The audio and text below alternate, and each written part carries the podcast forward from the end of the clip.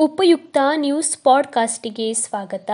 ಸುದ್ದಿ ಸಂಕಲನ ಮತ್ತು ವಾಚನ, ಅರ್ಪಿತಾ ಕುಂದರ್. ಉಡುಪಿಯಲ್ಲಿ ಭತ್ತದ ಪೈರು ನಾಟಿ ಮಾಡಿದ ಕೃಷಿ ಸಚಿವ ಬಿಸಿ ಪಾಟೀಲ್.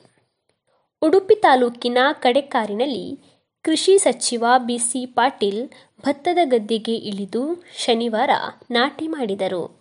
ಕೆಸರು ಗದ್ದೆಯಲ್ಲಿ ಟ್ರ್ಯಾಕ್ಟರನ್ನು ಓಡಿಸಿ ಕೃಷಿ ಚಟುವಟಿಕೆಗಳಲ್ಲಿ ಭಾಗವಹಿಸಿ ಸಂಭ್ರಮಿಸಿದರು. ಮೈಸೂರು ಪ್ರಯಾಣಿಕರಿಗೆ ಗುಡ್ ನ್ಯೂಸ್ ನೀಡಿದ ಕೆಎಸ್ಆರ್ಟಿಸಿ.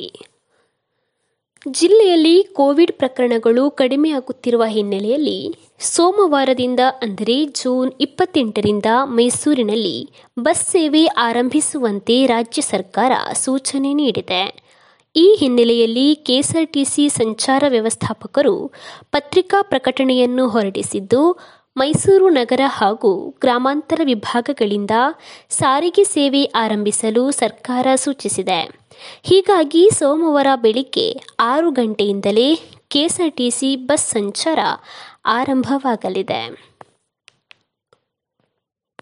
ಖೇಲ್ ರತ್ನ ಶ್ರೀಜೇಶ್ ದೀಪಿಕಾ ಹೆಸರು ಶಿಫಾರಸು ಭಾರತ ತಂಡದ ಅನುಭವಿ ಗೋಲ್ ಕೀಪರ್ ಪಿಆರ್ ಶ್ರೀಜೇಶ್ ಹಾಗೂ ಮಹಿಳಾ ತಂಡದ ಮಾಜಿ ಆಟಗಾರ್ತಿ ದೀಪಿಕಾ ಕುಮಾರಿ ಅವರನ್ನು ಹಾಕಿ ಇಂಡಿಯಾ ಈ ವರ್ಷದ ಪ್ರತಿಷ್ಠಿತ ರಾಜೀವ್ ಗಾಂಧಿ ಖೇಲ್ ರತ್ನ ಪುರಸ್ಕಾರಕ್ಕೆ ಶಿಫಾರಸು ಮಾಡಿದೆ.